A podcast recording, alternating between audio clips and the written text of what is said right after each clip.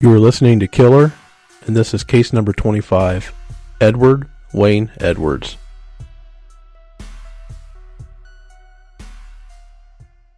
Lock your doors, bolt your windows, and turn off the lights. We're about to begin.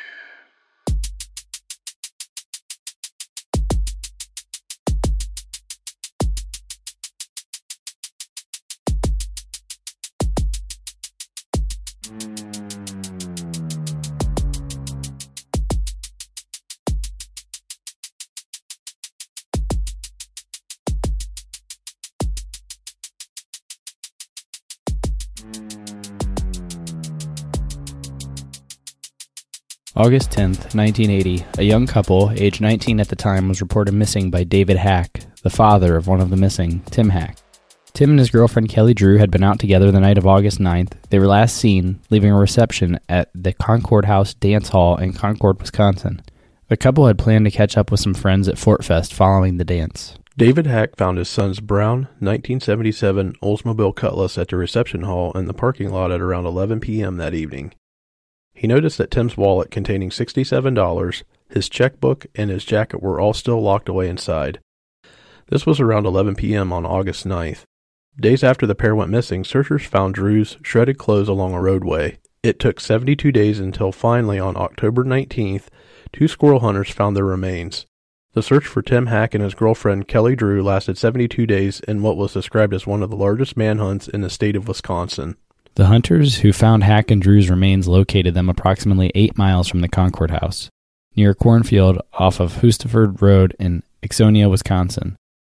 The bodies were severely decomposed at this point, and medical examiners could only classify their deaths as a homicide, which they say occurred sometime in August 1980.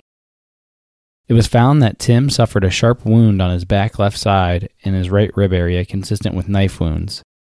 Drew was believed to have ligature marks on her ankles and wrists and was speculated to have been strangled and sexually assaulted. The community was left reeling. They could not understand how this happened and who would do this. Local gatherings had a sense of uncertainty as many in the community now lived in fear, not knowing who did this. Were they among them? Fast forward 29 years on July 31st, 2009, police arrested 76 year old Edward Wayne Edwards. Who is Ed Edwards? The above discovery of and connection to the 1980 Sweetheart murders was a shock. But the man who was arrested for their murder, Edward Wayne Edwards, has many skeletons in his closet. And there's so much more to discuss relating to him and how he was arrested. Let's break down the man himself. Edward Wayne Edwards was born in Akron, Ohio on June 14th, 1933. Even his date of birth is a controversial topic. According to the National Crime Information Center, Edward used two dates of birth, May 30th, 1928, or June 14th, 1933, as mentioned above. We will get back to this in a moment. According to his own autobiography, Edwards was born Charles Murray, but eventually became an orphan after witnessing his mother, Lillian Cecilia Myers, commit suicide on August 2, 1935. She shot herself in the stomach, however, she did not die right away. It would be August 8th before she passed due to septicemia. Following the death of his mother, Edwards is fostered by a couple, Fred and Mary Ethel Edwards. Not long after his adoptions, Mary Ethel passed away. So, in a short time span, Ed's biological and adopted mothers are both deceased. In Edwards' autobiography, Metamorphosis of a Criminal, the true life story of Ed Edwards, he would go on to say, quote, In 1937, Mary Ethel, my foster mother, was told that she had multiple sclerosis. After years of suffering from illness, and because of my foster father's drinking problem, she thought it best to send me to an orphanage in Parma, Ohio. The year was 1940. I was seven years old. Some sources say Ed's foster parents could not control his behavior and he became too much for them to handle, hence, they sent him to the orphanage. During Edward's time at the Parmadale Catholic Orphanage, he was strictly disciplined by the nuns that ran the orphanage. He recalled it to be a terrifying experience and would later blame this combination of circumstances in his life as the reason for him turning to criminal behavior. I wanted to talk about the date of birth discrepancy and the age that he would have been, you know, when he witnessed his mother's suicide. He was you know, he reported a birth date in his autobiography of June 14th, 1933. I came across some information that suggests maybe it was May 30th, 1928. Ed is a con man, So it's very hard to tell for sure. Um, but the source that I got the secondary birth date from also is kind of interesting, and we'll touch on that uh, likely in a part two of this series.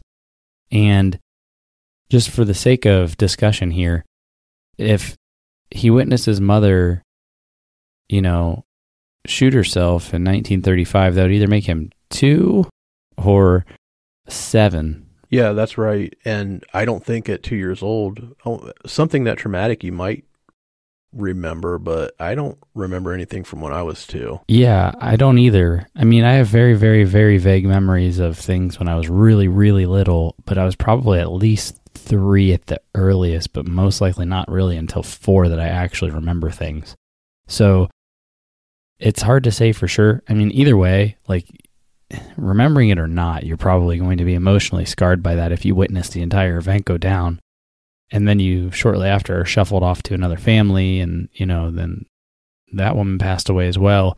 So it's just really uh, a really interesting thing there because it that age makes a huge difference. I think on the way that that shapes you know Edwards and the things that would happen to him later. I'm I'm leaning a little bit more towards he witnessed this at the age of seven because he he's blaming the combination of circumstances in his life for the reason that he turned to criminal behavior. So I find it a little bit more believable that his you know his date of birth was well 1928 when he was seven years old versus two. Yeah, I'm not I'm not 100% sold in either direction, but it just was something I found fascinating that you know there's even controversy about the day the guy was born, let alone all the stuff that he does you know, and all the other things that are going on in the rest of the story here. While he was in uh, foster care and and while he was in the orphanage, he says that he suffered a lot of uh, psychological and physical abuse. And there was an example I came across from his book where he talked about how he was a bedwetter, and the nuns did not want anything to do with that, and they would just beat the crap out of him and just, you know, constantly punish him for wetting the bed, which, you know, a lot of times when you have a child who has a bedwetting problem, there's something more going on. It's either something physical with them or some emotional thing they need to deal with. And resorting to beating them is not going to help make that any better. I'm not sure why nuns think that beating on someone ever made a situation better. It seems like a narrative that you hear so many stories around. You, in the end, what was what was the purpose, and what did was there really any discipline? It, to me, it always sounds like there's more damage done. Yeah, I mean, there was a thought where, like, you know, you hit your kids, and then they stay in line because no one wants to be beaten. It wasn't really, you know, the emotional aspect was never really considered. It was more about the behavioral. Hey, this kid's doing this. If I hit him, he stops, and then we're done. Let's move on to talk about Edwards' juvenile timeline. Edwards would eventually find himself in reform school in Pennsylvania in 1948. By 1950, he returned to Akron, Ohio, and began committing a string of burglaries. He was caught and placed in juvenile detention. Not long after this, he would join the Marines. Being one for dramatic flair, he went AWOL from the Marines, where he was stationed in Camp Lejeune, North Carolina. Edwards was arrested in Jacksonville and dishonorably discharged. Not long after his arrest, Edwards continued committing various crimes. Some of them were as petty as forging checks, but he also stole a car and impersonated a Marine. He was arrested for his crimes and sentenced to serve prison time in Chillicothe, Ohio. He was later released, but arrested again not too long after for burglary in Akron. Edwards wrote in his book that he would escape the jail in Akron in 1955 by pushing past a guard and fleeing. He managed to escape the jail and trek across the country, robbing gas stations for money along the way. Edwards also married his first wife in this time frame, Jeanette White. They would later divorce. Edwards would find himself in Portland, Oregon during this time. While there, he committed many crimes and was eventually arrested for those crimes in Montana. He was sentenced to three years in prison and five years probation. Sometime in 1960, he escaped again. Edwards continued his criminal activities, later admitting in his memoir that he did not wear a mask on purpose during the robberies because he wanted to be famous, which landed him on the FBI's 10 most wanted fugitives list. While he was in Oregon, he was being questioned for the double murder of a couple, Larry Peyton and Beverly Allen. We'll get back to this later, but he was never charged or arrested for it, and later found himself famous as he wanted to be, landing on the FBI's 10 Most Wanted. Over the course of the next year, Edwards would marry a woman named Marlene Harmon. Sticking to the theme, marrying Marlene wasn't simple. There are three separate marriage licenses to Marlene. Edwards would eventually find himself in Atlanta, Georgia, where he would be arrested alongside Marlene on January 20th, 1962. He was sentenced to 16 years in Leavenworth Federal Penitentiary. This is where things get a little interesting. He claims to have met a prison guard here that helped him turn his life around. After being paroled in 1967, he decided to become an inspirational speaker and eventually wrote his memoir, The Metamorphosis of a Criminal The True Life Story of Ed Edwards, in 1972. During this span of time, he also married his third and final wife, Kay Hedderly, on July 20th, 1968. Edwards even appeared on a game show, To Tell the Truth. This is a game show that aired October 17th, 1972.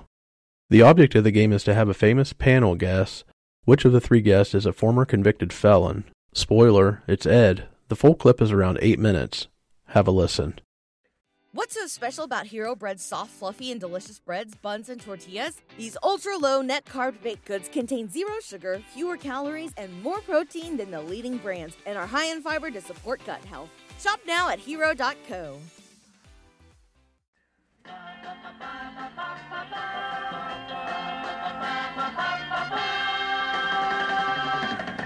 Number one, what is your name, please? My name is Ed Edwards. Number two. My name is Ed Edwards. Number three. My name is Ed Edwards. And here is the extraordinary story of Ed Edwards. I think you'll find it profitable. It says, I, Ed Edwards, was once on the FBI's list of the 10 most wanted criminals in America. Now I am a respected citizen in my community. Here's the story of my dramatic turnabout. As a young boy, I felt that the only way I could gain any recognition was to steal. Eventually, I committed armed robberies, impersonated a federal officer, and was sought for questioning about a double murder. I spent time in the federal penitentiaries in Leavenworth and Lewisburg.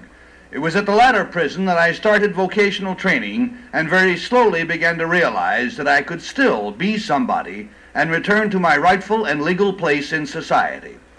There is a tremendous need for communication between parents and their children. I stress this point in my book, which is titled Metamorphosis of a Criminal, signed Ed Edwards.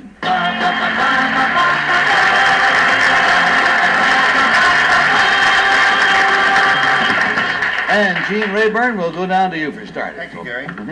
Number uh, three, uh, from what uh, Garry just read here, do we infer that you did not have a good relationship with your parents? Uh, this is true.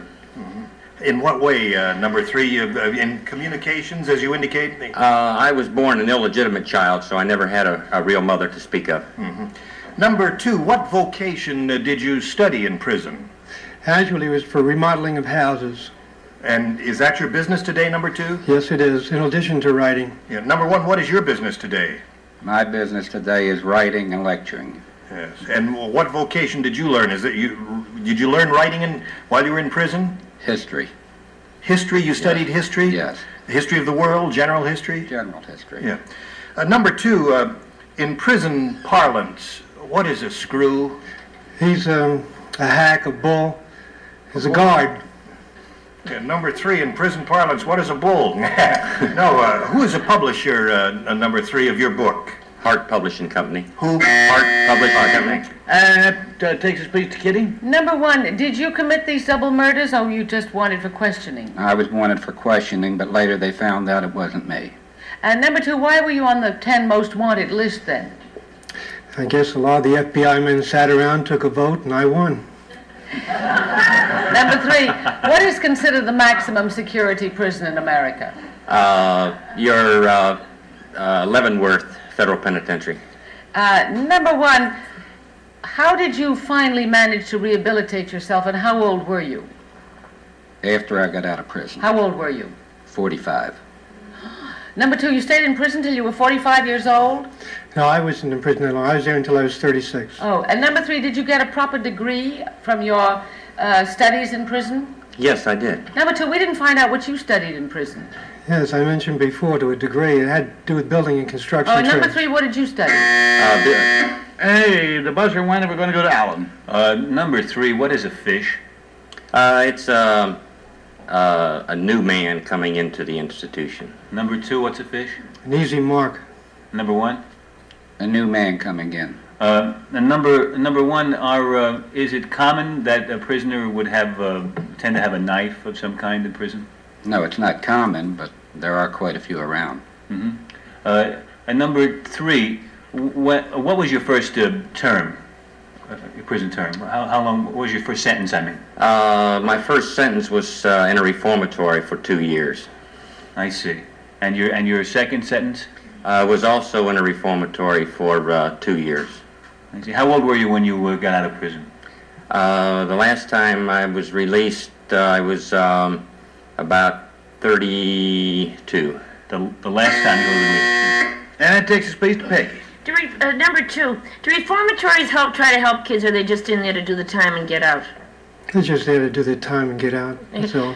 Uh, n- number three, who was it in prison? In what prison, or did somebody in prison help you to, to get straightened out? I mean, uh, or was it, or did you do it yourself? Uh, yes, I met a man uh, who was a guard at the uh, penitentiary, and he's the one that uh, helped me to rehabilitate.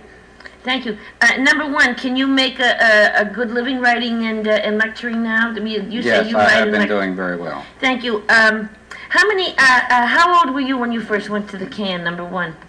I mean the jail. Well, I was, I was first in a reformatory, but actually in jail I was 30. Thank you. Number two was Lou. There goes the bell, and that means no more questions. Mark your ballots as you will without consulting amongst yourselves. The audience and I will take a look at our friends over here at number one, number two, and number three. Has everybody got their ballot marked? No, I haven't got my ballot marked. Uh, Well, that's too bad because you got to start. I got to start. I tell you what I'm going to do, Garry. Yep. It's just like the producers of this show to get a young, all-American looking boy like number 3 with a prison record, the most unlikely looking one up there. And that's why I voted for him. All righty, and you got a three show, and then we're going to go to Kitty. Well, I agree with you, and I think number two is marvelous. Oh, What? I voted for number one. He's perfect. Nothing wrong with voting for number one. Nice fellow. Alan? Uh, I found that the number two did not know what a fish is. A fish, in fact, is a new man in prison, but both one and three knew that. However, number three said a guard helped him rehabilitate himself, and number one said he rehabilitated himself once he got out. And that sounds closer to reality to me, so I voted for number one. Pair of ones and a three and big. Well, number two said it was practically the same thing as a new man, and I think number two looks terrific to be a criminal. He looks so tough. But I always feel, my dear, that it's the after all, you wouldn't get fooled by somebody like number two, but number three you trust with your life, so I voted for him. By a variety of logics, we have arrived at the following conclusion. A pair of twos on each end, the votes are all in. Will the real Ed Edwards please stand up? Ah.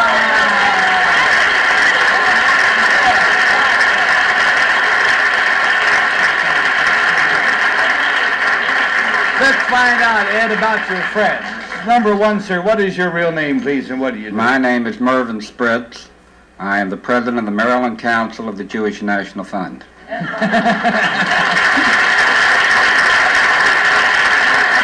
And he does a great job of playing George Raft, too. Notice what he wants to. Number two, please, tell us about yourself. The name is Rick Klein. I'm a self-defense teacher, and I also do stunt work.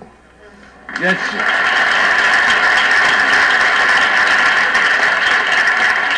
Ed, there's one important point. You and I were chatting backstage, and I asked you what was the reaction in your neighborhood when you came out of the reformatory the first time. Uh, were you were you put down by your by your, your fellow citizens, or do they look up to you? Uh, no, when I was released from the reformatory, uh, they looked up to me, and this uh, motivated me to go on to bigger things because this is why I was out there committing the crime was for the recognition. Mm-hmm. And this happens because a lot of thing, people think it's a big shot thing to do, huh? Uh, yes, this is the uh, they. The more trouble you get into, the uh, bigger you are in their eyes. Well, I want to tell you, you look like a pretty big man from over here. and thank you very much for being with, you, uh, with us, Mr. Edwards, and thank you, gentlemen, also.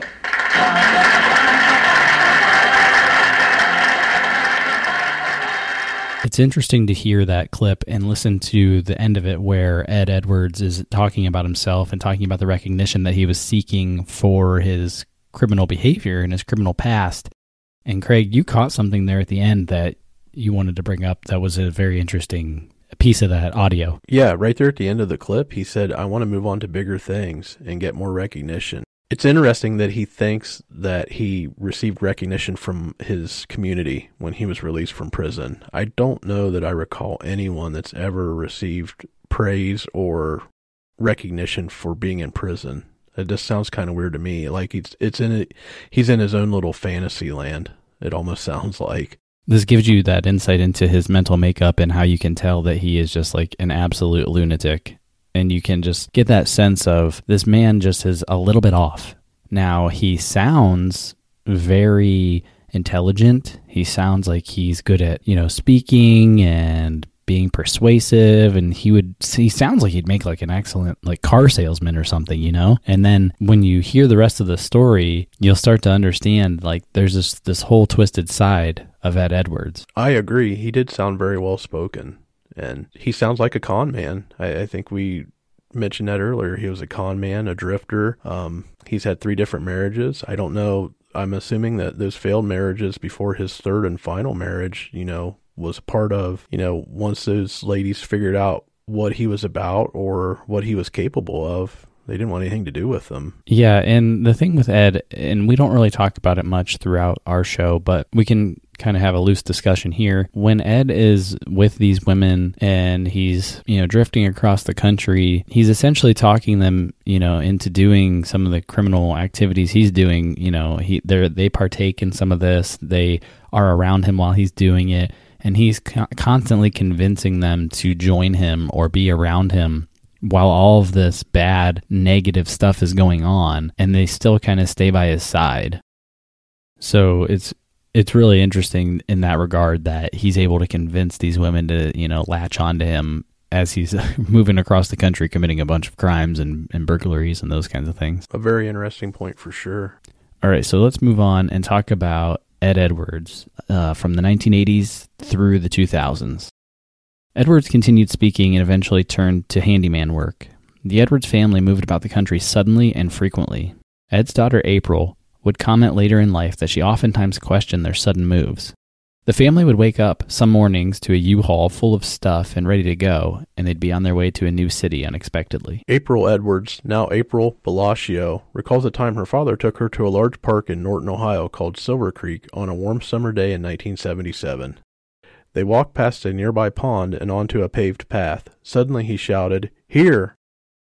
She always found that moment to be extremely strange. April recalls her father's obsession with serial killers and his habit for cutting out newspaper clippings from local cases in their town. He would even insert himself into investigations. The family was oftentimes whisked away in the middle of the night to a new town or city. For example, they started out in Akron, Ohio, and then on to Doylestown, Ohio, then Ocala, Florida, Arizona, Colorado, etc. You get the point. Something never sat right with April. Let's fast forward a few decades. Don't worry, we'll go back and fill in the gaps. In terms of the timeline, we're moving forward to 2009. April would have a hard time sleeping and often began recalling all the places that she had lived. She would think of a place they lived and then begin searching for crimes committed in that town or area. She always thought her dad was up to no good. She actually knew he was. He would sometimes shoplift in front of her and her siblings, then deny it. He had already done stints in prison and she was aware of it. He intentionally burnt down their home twice to get insurance money. The second time was on account of the insurance company not declaring the first attempt as a total loss. She knew her dad was evil. One night in May 2009, April came across a news story. The news story was related to the case we covered of the Sweetheart murders in Wisconsin at the top of the show. April feverishly began searching the internet about the case. Her memories were coming back, and she would recall listening to her dad talking about that case. He specifically said, I bet they're going to find them in a field. April was only 11 at the time, and once April began digging into the case more, she saw photos of the Concord Hall where Tim and Kelly were last seen. She remembered that place, a place that her father used to work as a handyman. It was near a campground where their family lived for a few months while looking for something more permanent. One evening, Ed returned home. He was muddy and had a bloody nose. April recalled asking him what happened, and he replied he was out hunting. She was only 11, so she didn't think much of it. She did think it was strange to be hunting at that time of year, as she didn't think it was hunting season, but she just let it go. Not long after the murders, April and her family were instructed to quickly pack up and get out of town, something not unusual for her family. After doing a lot of research and soul searching, April came across a news story with contact information asking for any leads anyone may have regarding the case. April struggled with what to do next, so she reached out to her younger sister Janine.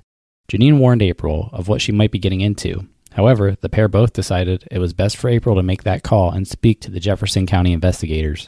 April called up the investigator and she's put right through to Chad Garcia of the Jefferson County Sheriff's Office. With mixed emotions, she said, You might think I'm crazy or I might be sending you on a wild goose chase, but I think I might have some information for you. Chad had initial reservations upon taking April's call, the news stories had stopped running over a month ago, and he had received many bad tips up to this point. A woman from Ohio is calling him in Wisconsin. The math just wasn't immediately adding up, and to top it all off, she was reporting her own father for murder. As Chad and April discussed her information about her father over the phone, Chad started looking through his list of suspects tied to the case. Sure enough, her father's name was on that list. He actually spoke to the police during the investigation, Following up with his boss, they both agreed that this is something they should definitely follow up on. Chad has DNA from the crime scene on file. When Edwards was questioned during the investigation, he told investigators that he was in a barn shooting pigeons. He also said he had never been inside the Concord house, nor had he known the people that were there. The pigeon story is just a cover for his nose injury. At the time, two agencies were in charge of investigating the case. They did not cross examine every detail between agencies at the time. All reporting was done on paper, too, which made it unlikely all information was easily accessible to both investigations. Investigators from Wisconsin went down to a trailer park in Louisville, Kentucky. After about an hour and a half, they convinced Edwards to give a DNA sample. About five weeks later, investigators returned to arrest Edwards. His DNA matched the Hack and Drew murder scene. There was semen on some clothing. Edwards had claimed during his interrogation that he had consensual sex with Kelly Drew.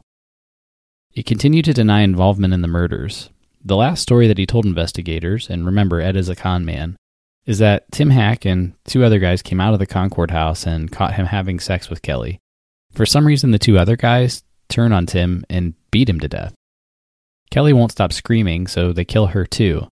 And Edwards said that he would never tell on them because he's not a snitch. The Edwards interview ends with him declaring that he's never killed anyone. That's going to be it this week for part one of the Ed Edwards story, and it only gets more juicy from here. We'll see you guys next week. Stay safe.